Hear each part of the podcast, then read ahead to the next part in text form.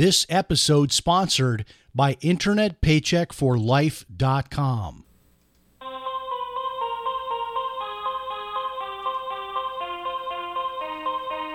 Gentlemen, start your engines. Uh, Houston, we've had a problem. Mr. Gorbachev, tear down this wall. The only thing we have to fear is fear itself. I'm not a crook. If you like your health care plan, you'll be able to keep your health care plan.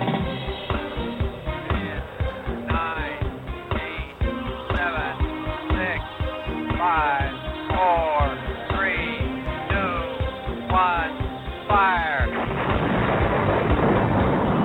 You're listening to Jim Paris Live, your source for the latest news on money, politics, prophecy, and preparedness. And now your host, the editor in chief of ChristianMoney.com and the author of more than 30 books, Jim Paris.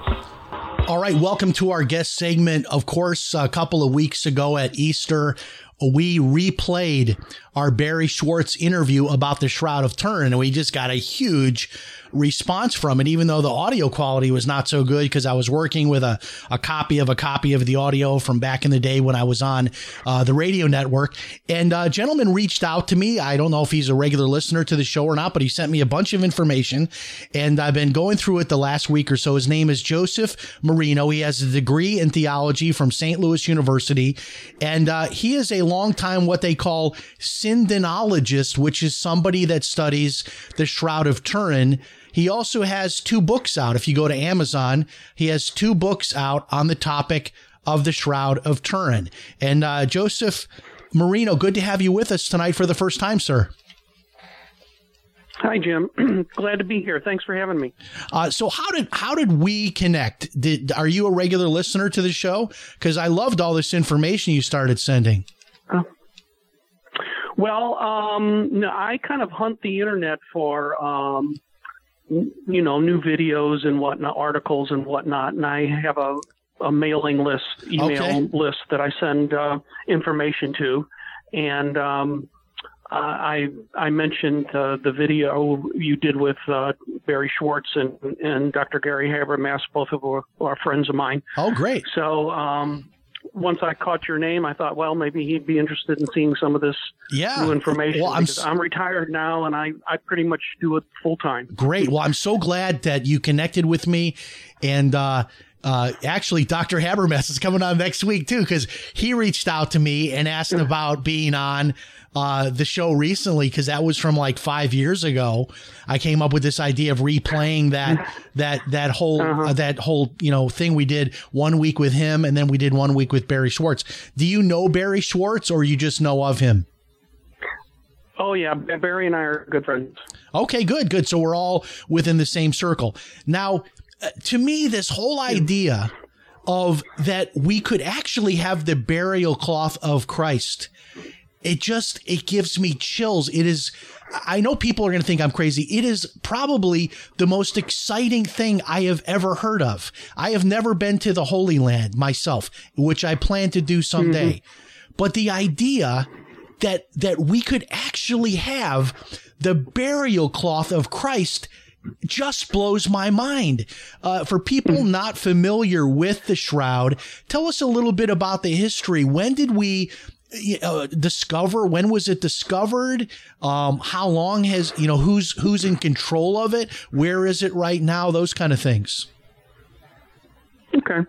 Well, historically, we know where it's been since about the 1350s when it was um, exhibited in France, and it ended up in the uh, hands of a French knight named Geoffroy de Charny. And there's several different versions of how he came to the cloth, but um, there's a plausible history that can be uh, constructed uh, going back to the first century Jerusalem. Um, in fact, we we know that there's um, pollen on the shroud from Jerusalem. There's limestone from Jerusalem. So there's there's good scientific evidence that the shroud at some point was was in fact this in the city where Jesus was crucified. Um, there are two cloths um, actually, it's one cloth known by two different names. In the early centuries, there was something called the image of Edessa, and um, it it's believed that um, it was hidden in some city wall in the city walls to to protect it um, from a big flood, and it was uh, rediscovered about 525. And after it was rediscovered, the art uh, of Jesus' face kind of started mirroring what we see on the shroud face. Uh, and then in, in 944, it was taken uh, to Constantinople and it uh, became known as the Mandylion. And then it was there uh, in Constantinople until, until about 1204 when um, it was stolen during the, the Fourth Crusade.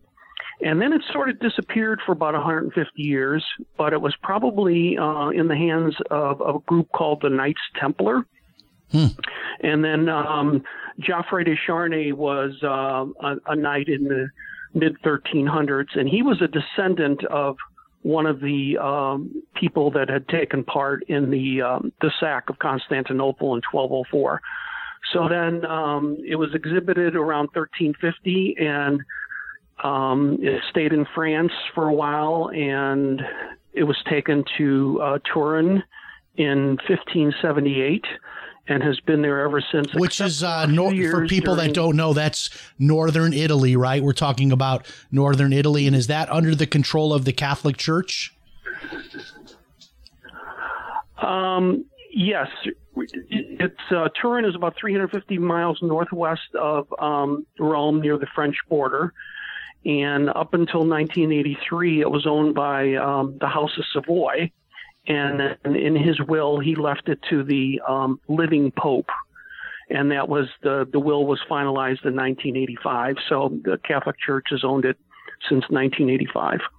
Now, do I'm trying to remember this, but I, I think when I was a child growing up in Chicago, that there was a time where you could go, and I think it was to the Field Museum, uh, the History Museum in downtown, that they actually brought the shroud.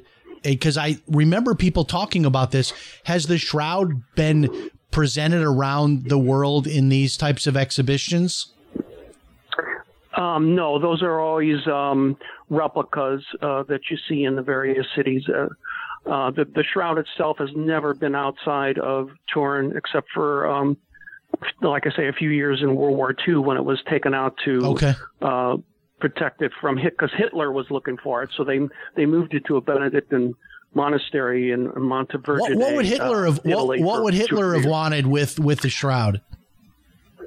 Well, he was very much into the occult. He was uh, he wanted um, the the the supposed lance that had pierced Jesus because he they believe that those sorts of objects would give you know uh, unlimited power to the to people that possess them, and um, they sent some soldiers in uh, searching in, in the monastery where it was, and it was literally just a few feet away, and um, the head you know the head officer uh, told his soldiers not to disturb the, the, the monks that were praying. They were really close, but didn't get to it. Wow. Now, if if you if uh, you know, I've been to Italy many times. I've been in in Turin. I've never actually gone there to look for the shroud, but is there a place that like I could physically go to where the shroud is and I could see it like through a glass case or something or is it just totally locked away from public view? Um it's basically locked away. You could go in the church where it's housed. Um it's in a container but you really you know you, you really can't see it. It's all kind of um contained within it's got gas you know argon gas and you know it's not actually visible. But there is a museum just uh, several blocks from there that has good you know photos and and uh, memorabilia and different things related to the shroud. So that's your best bet if you go to Turin. I can get uh, a uh, exhibition I went to Italy and all I got was this shroud of Turin t-shirt from that shop. yeah, uh, uh, I, I, I, you'll, you probably don't like my sense of humor about such a serious topic, but uh, it, it keeps it keeps me going. In any case, uh, so I know what, a lot of what your focus is, and we're going to get into that now, is sort of being a defender of the claims that the shroud is not legitimate. Now, I know that over the years, there have been a lot of different ways that people have tried to authenticate as well as to debunk the shroud. Uh, as it stands right now today, and then we'll work our way backwards, is there any kind of a consensus within uh, the archaeological science community about the authenticity, one way or the other, of the shroud? Um, my answer is, is it, it's somewhat nuanced. It's okay. So the people that have been studying the shroud for 20, 30, 40, 50 years, and there are quite a few of those in that group, um, pretty much all believe it's authentic. The, the people that have not studied it very much and are mainline and are quite frankly partly afraid of their reputation if they say if they come out and say the shroud's authentic they tend to say it's not authentic. But the people that have devoted the most amount of time to it and have looked at every aspect, and I and I I have certainly looked at every aspect of this over 44 years and have, read every major thing out there. Um, the evidence is very very strong, and in fact, um, people should know that the shroud is literally the most intensely studied artifact in human history in terms of the amount of hours put into it. Not just religious relic, but any artifact. Wow. It's the most studied artifact ever.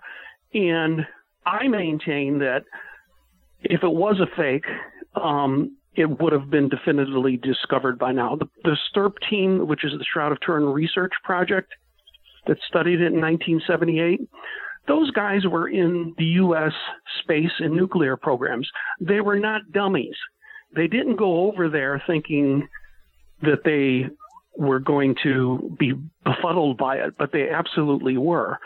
And they spent years collating the data, and um, they concluded the image was not the product of an artist. Now, it, it, let, let me uh, go to this question because one of the things I love talking about with uh, Dr. Habermas was the whole issue of the historicity of Christ because there's now uh, sort of this growing movement of people that claim that Christ was not a real person and didn't really live, even though there's such a large body of evidence proving that Christ actually yeah. was a real person that did live. Now, whether or not you then believe that he was the son of God, that he was crucified and resurrected, that's a separate question. But but to start with the fact that he actually was a real person, is it possible uh, for someone, uh, Joseph, to accept that okay, this is a shroud, this is uh, someone that was buried and wrapped in this, but maybe I'm not so convinced, even if it was Jesus that that means anything. That it's okay. A guy named Jesus mm-hmm. claimed to be the son, son of God. Uh, he died, was wrapped in this cloth that we now have recovered. Uh, I can be okay with authenticating this as that cloth without also taking everything else that might go along with it in terms of, you know, believing in Christianity. Is that possible or is this cloth uh, such a, a, a loaded, um, it's got so much about it that once you go down that road, you're just, you're in hook, line, and sinker to the whole Jesus story, including death and resurrection. Help me understand that. Yeah.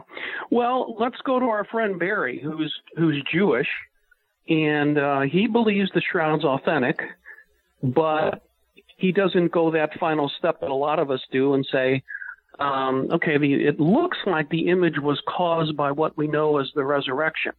He has stopped short of that, and and so you get people with differing views, and that's you know that's human nature. We all see things from different perspectives and whatnot. Um, but Barry, you know, publicly proclaims he's not a messianic Jew. He's not a Christian. He's he's just he's Jewish, and he believes the shroud's authentic based on the scientific uh, evidence, but doesn't believe uh, in the divinity of Jesus. Um, and so, I yeah, Bar- Barry's a good example of somebody who who didn't go, um, you know, every every step of the way. The reason I ask that is because I would just speculate that the reason why maybe the larger scientific uh, community doesn't sign on to this is maybe at least perception wise, they think that that would then send them down this tunnel that they are an evangelical Christian by the mere fact that they endorse this. So they have a, a bias against confirming the auth- authenticity of it. Yes. Is that, is I that fair? that. Let, let me tell yeah, uh, yeah. Let me tell you a little story of something I learned recently. Um, so the Shroud uh, report that was done by the C14 Labs came out in Nature magazine from our Nature journal, I should say, in England in February 1989. And um, in my C14 book, I, I note several peculiar things that happened um, with the scientist um, submitting their report. And, and, one of them was kind of shocked to, to learn that the, their paper was accepted before one line was even written, which is just very weird. Um, and they, once they started writing the report, they were sending to Nature drafts of it, which is very odd. You don't do that in peer reviewed literature. Um, just within the last month or so, I heard a podcast by a uh, English scientist who wrote an article in Nature in 1983, five years before the uh, carbon dating, and the the uh, article title was "Dating the Crucifixion." Now there was n- no theology whatsoever in this article. It was simply trying to determine the exact date of the historical figure named Jesus of Nazareth. He told a story on the podcast that the editor, chief editor of Nature, a guy by the name of uh, John Maddox, was so anti Christian that he tried to keep the article from being published, even though there was no theology in it whatsoever. But it got rave reviews from the people that reviewed it, and uh, the uh, a lower tier editor convinced him to uh, to run the article. But that gives you an idea of the the fear Jesus possibly being right what that does to people. And I'll tell you, there's there's even a fear of people uh, accepting that Christ actually was a real person that lived. That is a big deal, and I refer people to the uh, the book by uh, Bart uh, Ehrman about uh, did Jesus exist. Uh, I mean, it's it's as Dr. Habermas said, there is really no debate among legitimate scholars that Jesus actually was right. a real person. Now, the reason why I find that so significant is because once you start down that road, and this is where I'm getting to with the shroud, once you start down that road that Jesus was a real person, now there's a lot of questions that have to be answered for those that dismiss the story of Jesus because where is his body? I mean, there's there's all these questions that mm-hmm. come up once you start down that road. And now, when you look at this the shroud, and I want you to take a couple of minutes and tell us some of the most remarkable things about the shroud that can't be explained by by just normal science uh, the, the, the the you know various characteristics of it that make this such an unusual uh, piece of fabric that that you can't wrap your brain around how these things happened to this cloth. Yeah, it's got uh, a lot of interesting uh, characteristics, and and probably the main one that people first became aware of was the photo negativity aspect. Um, so when you look at the shroud with the naked eye, you could tell it's the it's the front and back images of a man, and you can see what appears to be blood stains, but it's it's not crystal clear to the eye. So in 1898, um, on the occasion of a, a wedding of, of a member of the House of Savoy, they they brought out the shroud for an exhibition, and they allowed photographs to be taken. Now, photography was only invented in about the 1860s, so it was only about 30 years old at the time. And they hired a um, amateur photographer named Secondo Pia to take some pictures. And of course, in, in those days, it wasn't digital. It was the old style where you uh, took a picture of glass plates and you, you know, had to develop it. And he was shocked when he developed um, negative because on his negative, the image appeared lifelike, which means it, it looked positive. So the image on the shroud is like is is is kind of like a photo negative right on the cloth because when you take a negative of it, you get a positive. Wow. So that's what really jump started the scientific investigation of the shroud. And that's what got people really interested in it. Joseph, we're starting to lose Um, your audio just a little bit. I don't know if you can get a little closer to the mic or if anything has changed, but I want to make sure people understand what you just said. So, so in the very beginning days of photography, not knowing what they would find, uh, they they took a picture, several pictures of this, and it turned out that th- the negative became a positive, and the negatives they were using actually showed like what the face would look like of the person that was wrapped in that shroud. And it, it would have been so remarkable because it would almost been like the ultimate magic trick. I mean, who would have thought that that would have been the outcome of a, of a picture of it, that the negative would become a positive? It, just remarkable. And you're saying that that is what started sort of this, this incredible fascination with what uh, what this uh, this fabric was. Now we come into more recent times. Uh, that's the early days of photography, but there are also some other things that we're able to learn about it with more recent technology that make it remarkable. And, and what are some of those things? Uh, okay, then then the next big thing would have been around 1976 when some Air Force uh, researchers uh, put a picture of the shroud in something called the VP8 image analyzer, uh, which was you know high tech at that time, but it's pretty much outdated. Um, you know they've got bigger and better versions of that uh, on your computer nowadays.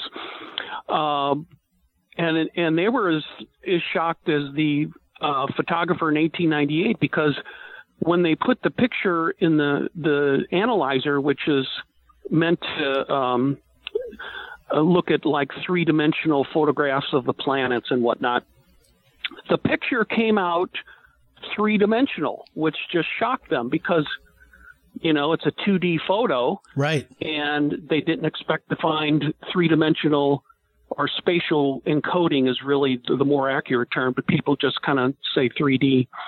So that was the thing that really jump started the start of the scientific team that went to Turin in 1978, which was about 40, mostly American scientists. Uh, they put together a team, and um, once they got to Turin and and had had the cloth five days around the clock, one of the most amazing things to them was to discover that the image uh, was only on the top several thousandths of an inch of the fibers. So, like one thread is made up of like 200 or so um, microfibers, and the image is only on the top one or two microfibers. Now, there's there's no technology today that can can do that. Um, so you got the neg- photonegativity, the three dimensionality or spatial encoding, and you got the superficiality. Those are kind of the three big uh, uh, features that right off the bat says this thing is not normal. Is there any uh, idea or theory? Obviously, we're talking about if we believe this was Jesus's burial cloth. We know the biblical account is that he was resurrected. And uh, you could just imagine what happened in that moment was a supernatural thing. But does anyone have a speculation as to what caused the image to to appear in the fabric? Is, is it speculated that it was some kind of a bright light? I know you're saying we can't uh, simulate that today, but but but if we could, like, what's the closest thing we could say caused the image to? Is it burned in there with with just a like a laser type of light? What would it be? Yeah, actually, I've got a very good answer for you. There's some Italian scientists uh, that um, worked for about five years using something called an um, ultraviolet excimer laser, and they got a piece of control cloth, and they zapped the cloth for get this one forty billionth of a second, and they were able to approximate the depth penetration and coloration uh, of the shroud. Now, the caveat for that is that to do a whole image, front and back image like that, there's not enough energy on planet Earth to do that now. So it seems to be a short uh, burst of radiation of some kind. Some people like the light theory, um, but that those experiments by the Italian scientists do point, I think, toward a supernatural um, mechanism. and and the the body of of Jesus, assuming this was his burial cloth, um, this would be would this be like strips of cloth that are wrapped and wrapped and wrapped and wrapped, kind of like what you see with a mummy, or is this like a big sheet No. that he's wrapped up in? No, the, even the even the Egyptians um, had stopped wrapping uh, like uh, the mummy style by the first century. So uh, the Jews wrapped. There were several different types of cloths that the Jews uh, at that period wrapped um, the dead in, and it would include normally include a long linen cloth, a shroud, um, and would also include probably like a face cloth a separate face cloth, which John mentions in his gospel.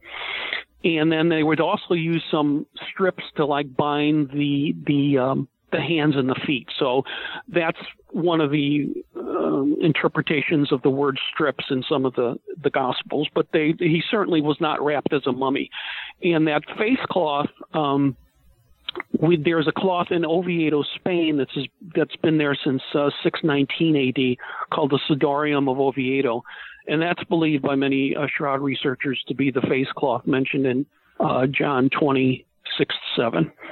Now, you know, obviously people have a lot of different opinions on this and who is in that burial cloth, but describe to us what we know about who was in that burial cloth. What was, what were the physical characteristics? Do we know, do we know approximate height? Do we know what the injuries were? How much detail do we have of the injuries that uh, that that uh, Jesus or whoever was in that that uh, cloth uh, had uh, endured? Uh, obviously, it it appeared to be clear that it was a cru- crucifixion, but there were some unique things about this that would not be just a part of a normal crucifixion. Isn't that right? Sure, that's correct. Um, there's there's some variations in the the height and the weight um, estimations, but uh, generally he was probably about five ten and 175 pounds. Um, people that study racial characteristics say he was a Semitic Jew. Um, it shows uh, a crown of thorns, really a cap of thorns. We're, we're in art, you usually see kind of a circlet, but that's not how it was. It, it was kind of like a bush, kind of smashed down all all over his the top of his head. And I want to stop you Um, on the crown of wound- I, I want to stop you on the crown of thorns because that right there, that is not a normal part of a crucifixion, isn't that right? Right. That would be unique to That's Jesus, to the to the gospel account of the crown of thorns. Continue on.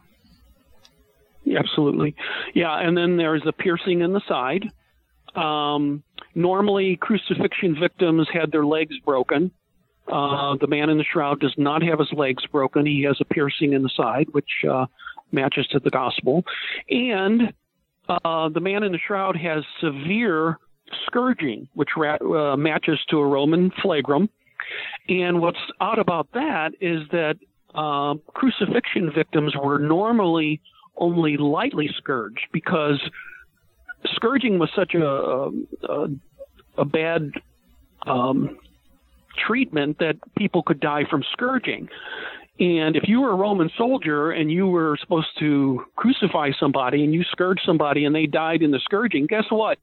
You get the death penalty. Wow. So, um, but but if you read the Gospels, we remember that Jesus had Pilate scourged severely, hoping that that would be enough to satisfy their bloodlust, and they'd let him go.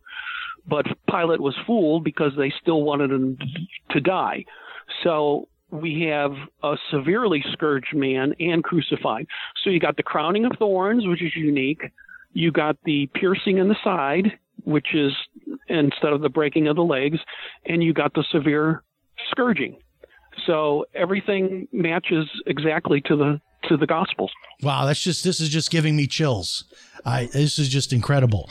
Um, now I want to open up the phone lines in our last few minutes here. If you're watching right now and you have a question about the Shroud of Turin, maybe you have a disagreement, or you want to, you know, throw something out that uh, would maybe contradict some of what we've said tonight, uh, here you go. Uh, 646 716 4041 worldwide. Uh, that's a U.S. number. So whatever you've got to do to get to the U.S. first, 646 716 4041. And uh, we'll also take some questions by email, jim at christianmoney.com. Jim at christianmoney.com. Email questions or call right now, 646 716 4041. Uh, Joseph, let's be fair now and let's talk about, uh, as the calls are coming in, what what would you say is the top one or two best crit- critiques or or weaknesses in the argument that this is the shroud of uh, of Jesus? Uh, what what what uh, are the uh, naysayers saying uh, these days? Um, I'd I'd say the big two the two biggest ones are that there's no strong history before 1350.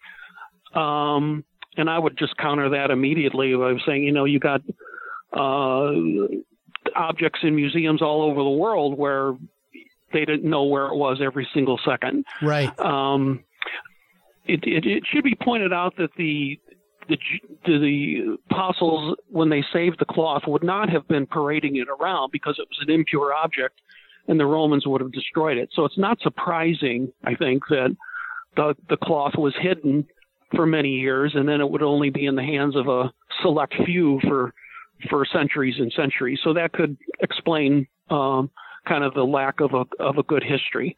Uh, the second one is the uh, 1988 C14 dating results, which put the cloth at 1260 to 1390. And um, when that came out, I had been studying the shroud for 11 years at that point, and um, I, I knew too much at that point already to say there's something wrong with that C14 test. So I've been, you know, intently studying it um, uh, since that date came out. And in last November, I came out with an 800 page book exposing a lot of the politics, egos, and agendas that went on. And they, there was not a search for the truth. It was, it was just, um, as I say, uh, the, the C14 labs were interested in pushing their new method of, of C14, which was called AMS, and was only about 11 years old at the time, and was untested on um, textiles. And after the results came out, um, the C14 industry came, became a multi-billion dollar industry. Um, in addition to my 800 page book, I've also got a page on my website for additions and corrections. And I've already added about 75 new entries because I knew I was going to keep finding more information. Um, and what isn't one of the issues too that there that there were some repairs made to the shroud, and that this the carbon dating may have picked up an earlier date simply because of those more recent pieces of fabric that were later added. Yes. my late wife, wife and I uh, did a lot of research on that, and um, a lot of the information on that is is um, uh, listed or uh, mentioned in my first book, Wrapped Up in the Shroud. Uh, and there's also information on that in, in my second book as well.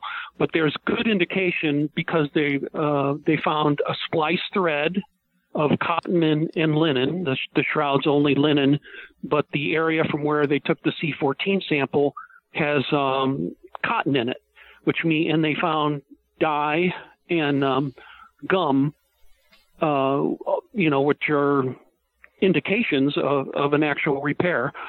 So um, there's there's a good indication that um, they had a bad sample, which uh, partially you know explains um, why they came up with that 1260 to 1390 date. Very good. And your books are on Amazon. People can type in your name, Joseph Marino.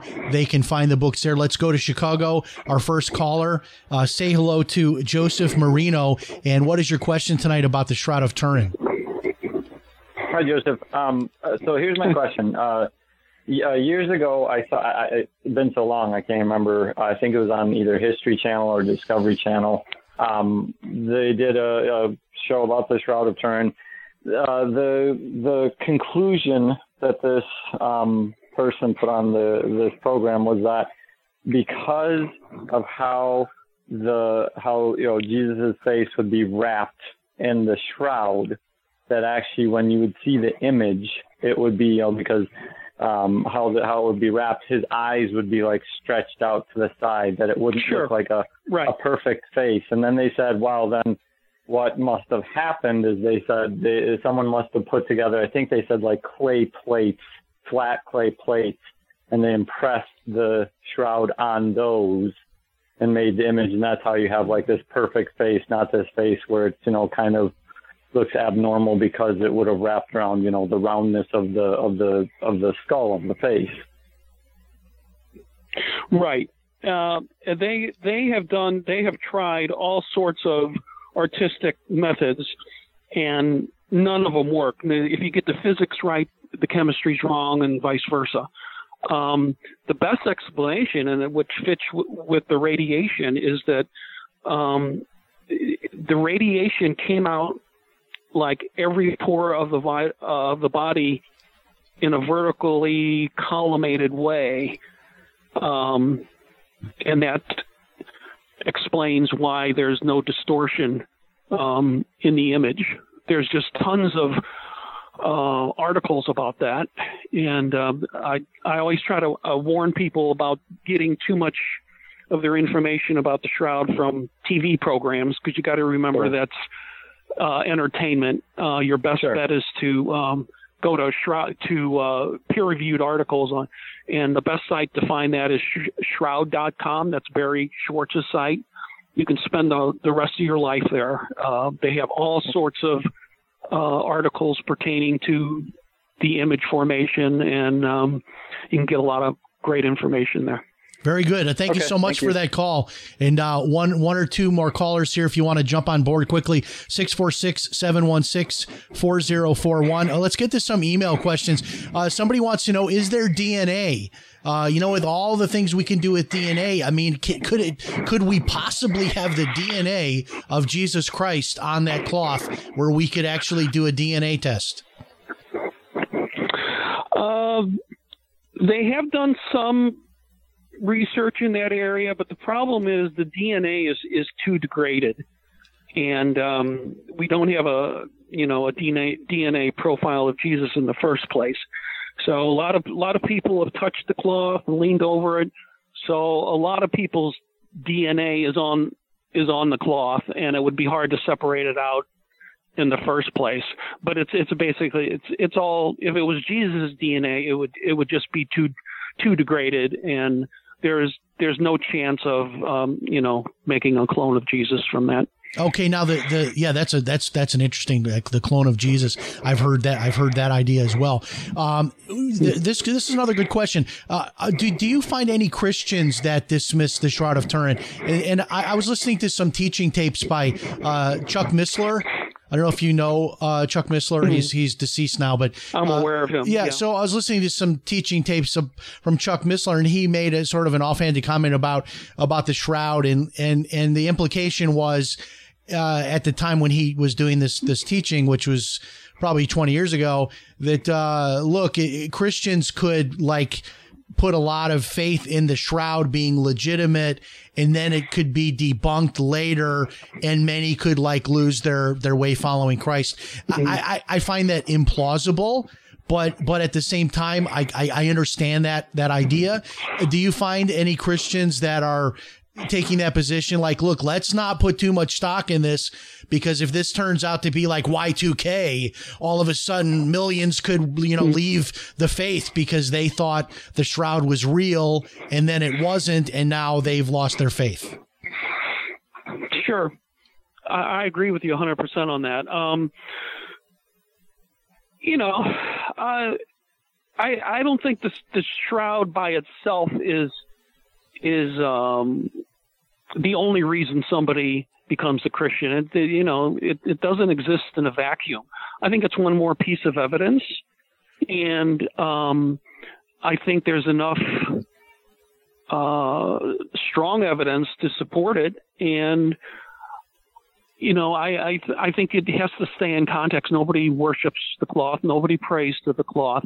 But yes, there are a lot of Christians that, um, because of their own personal denomination or whatever, whatever theological leanings they have or whatever, are very wary of the of the shroud, and um, I can kind of understand that. But you know, I'm with you. I, I was so excited when you said you just you get chills and you, you don't think it's the most it's the greatest thing on earth because that's I that's always been my position. I read a fiction novel a couple years ago where the guy a character in the novel says, "I don't understand why everybody in the world isn't obsessed by the Shroud of Turin because that's me," you know. well and, and i Um, you know i have been known to cry on this show before. It hasn't happened often but this is one of those topics where wow. I mean i if if this is really what it is i mean it gets right to my soul. I mean the idea that we could have Yeah. this. I mean it is i mean and, maybe others don't. It doesn't hit them that way. What what has this done joseph for your Yeah. faith? Has this has this um emboldened your faith has this uh, you know and I, let me tell you why i'm asking you that because it, it, it is clearly no matter how uh, much you believe in christ no matter what you've seen in your life miracles and answers to prayer uh, i think for for most people cr- there's this line between like we can't have anything. It's just all on faith. There there's sort of that that mm, that mm. but, but then when you actually start looking into this and you find out that in history there was a real person by the name of Jesus and something happened to mm-hmm. him. And when you see this could this possibly be something physically that that even that just Jesus touched but no less that that this could be the cloth he was wrapped in before the resurrection. Yeah. It just blows my mind. What what has this done It- for your faith?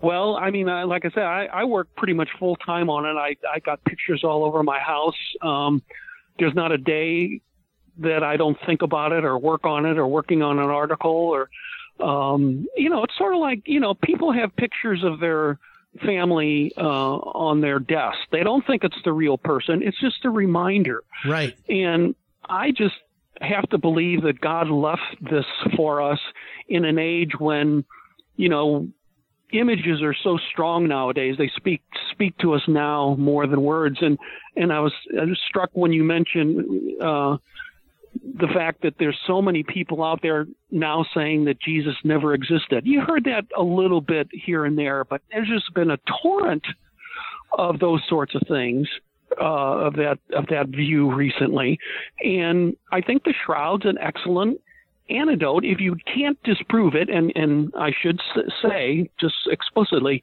we will never prove 100% that it wrapped Jesus. So it it on that point, it, it basically does still say stay in the realm of faith.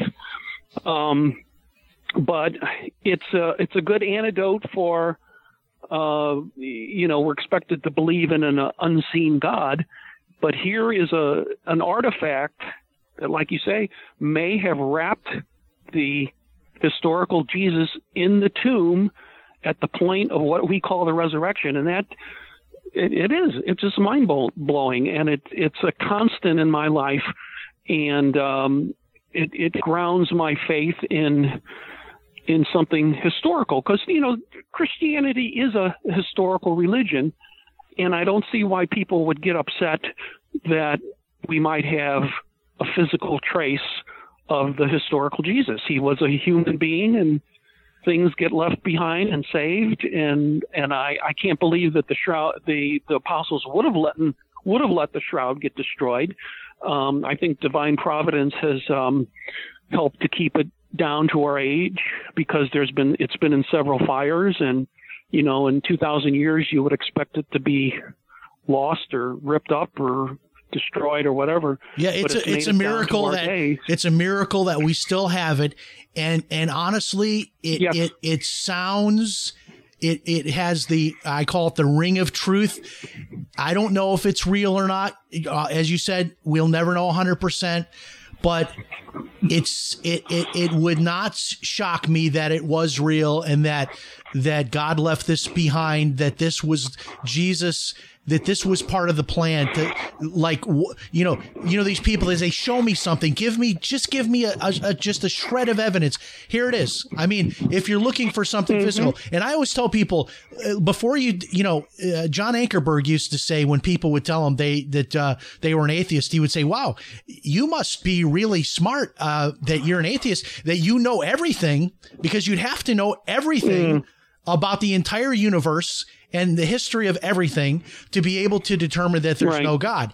Now, now you, you, kind of start with that and you realize how ridiculous that is to be an atheist. So then yes. you move those people from atheism to agnosticism where they say, well, okay, maybe there is a God, but I, I don't know who it is. I'll never know who it is. So uh, maybe there's somebody up there, but I'm not really going to. Th- then you take those people from that and you say, well, let's look at this possibility of Jesus and let's, outside of the Bible, let's start looking at the historical Jesus outside of the Bible.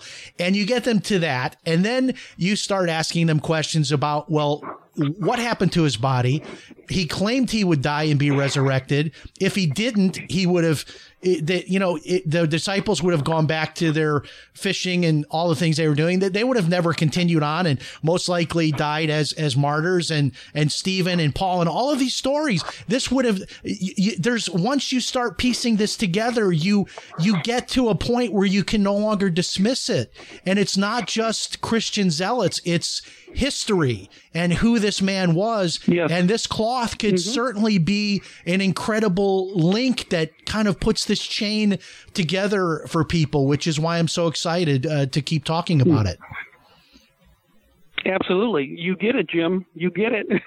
yeah, it's it's an amazing it's an amazing thing, and, and like you said, it's uh, it, it very well could be that thing that is another another you know our merciful god has given us just another piece of evidence for us to to consider to decide what we're going to do with Jesus Christ. Thank you so much, uh, Joseph uh, Marino, for being here tonight. Tell us all about how people can uh, connect with you on on social media or your websites and your books and all of that, because I know people are going to want to find out more. Uh, well, I have a Facebook page for my second book uh, called the 1988 C14 Dating of the Shroud of Turin, a stunning expose. Just put that in the search box. Um, you can email me at jmarino240 at AOL.com. That's J M A R I N O 240 at AOL.com. And um, as I told one of the call the, the caller, a great site uh, to to check generally for uh, the shroud is Barrie Schwar- uh, Schwortz's site shroud.com. Uh, that's an excellent source, and a lot of my papers can be found there. And um, when you go to Amazon, if you look for the best way to check for both of my books is to put in my name, Joseph G. Marino, because I've got an older version of the first book, and that's still floating around.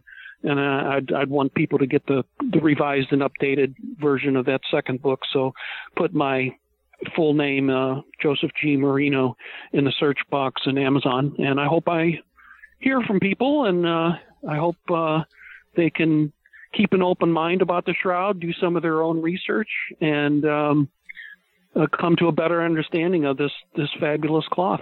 Very good, sir. Thank you so much for being with us, and thank you for what you're doing. It's uh, it's really an inspiration. It strengthens my faith, and I'm sure makes a. I'm sure you've reached tens of thousands for Christ uh, by the work that you're doing. And so keep up the great work, and we hope you come back again and visit soon. Oh, thanks, Jim. I really enjoyed uh, being with you, and um, and I, I was just so happy to hear your views on it because they're so close to to my own.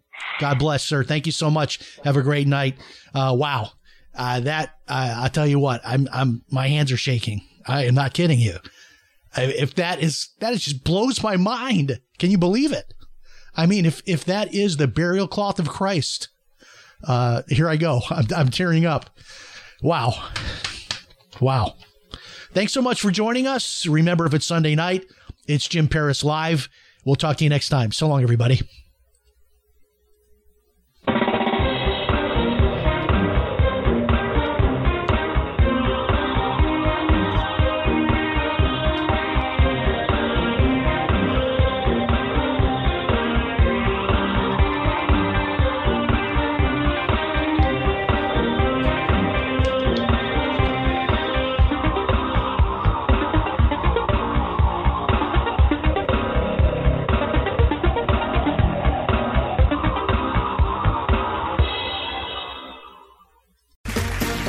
Round two. Name something that's not boring. A laundry? Ooh, a book club. Computer solitaire, huh? Ah, oh, sorry, we were looking for Chumba Casino. That's right. ChumbaCasino.com has over 100 casino style games. Join today and play for free for your chance to redeem some serious prizes. ChumbaCasino.com. No purchase necessary. Full prohibited by law. 18 plus terms and conditions apply. See website for details. Spin your passion into a business with Shopify and break sales records with the world's best converting checkout. Let's hear that one more time. The world's best converting checkout. Shopify's legendary checkout makes it easier for customers to shop on your website, across social media, and everywhere in between. Now that's music to your ears. Any way you spin it, you can be a smash hit with Shopify. Start your dollar a month trial today at shopify.com slash records.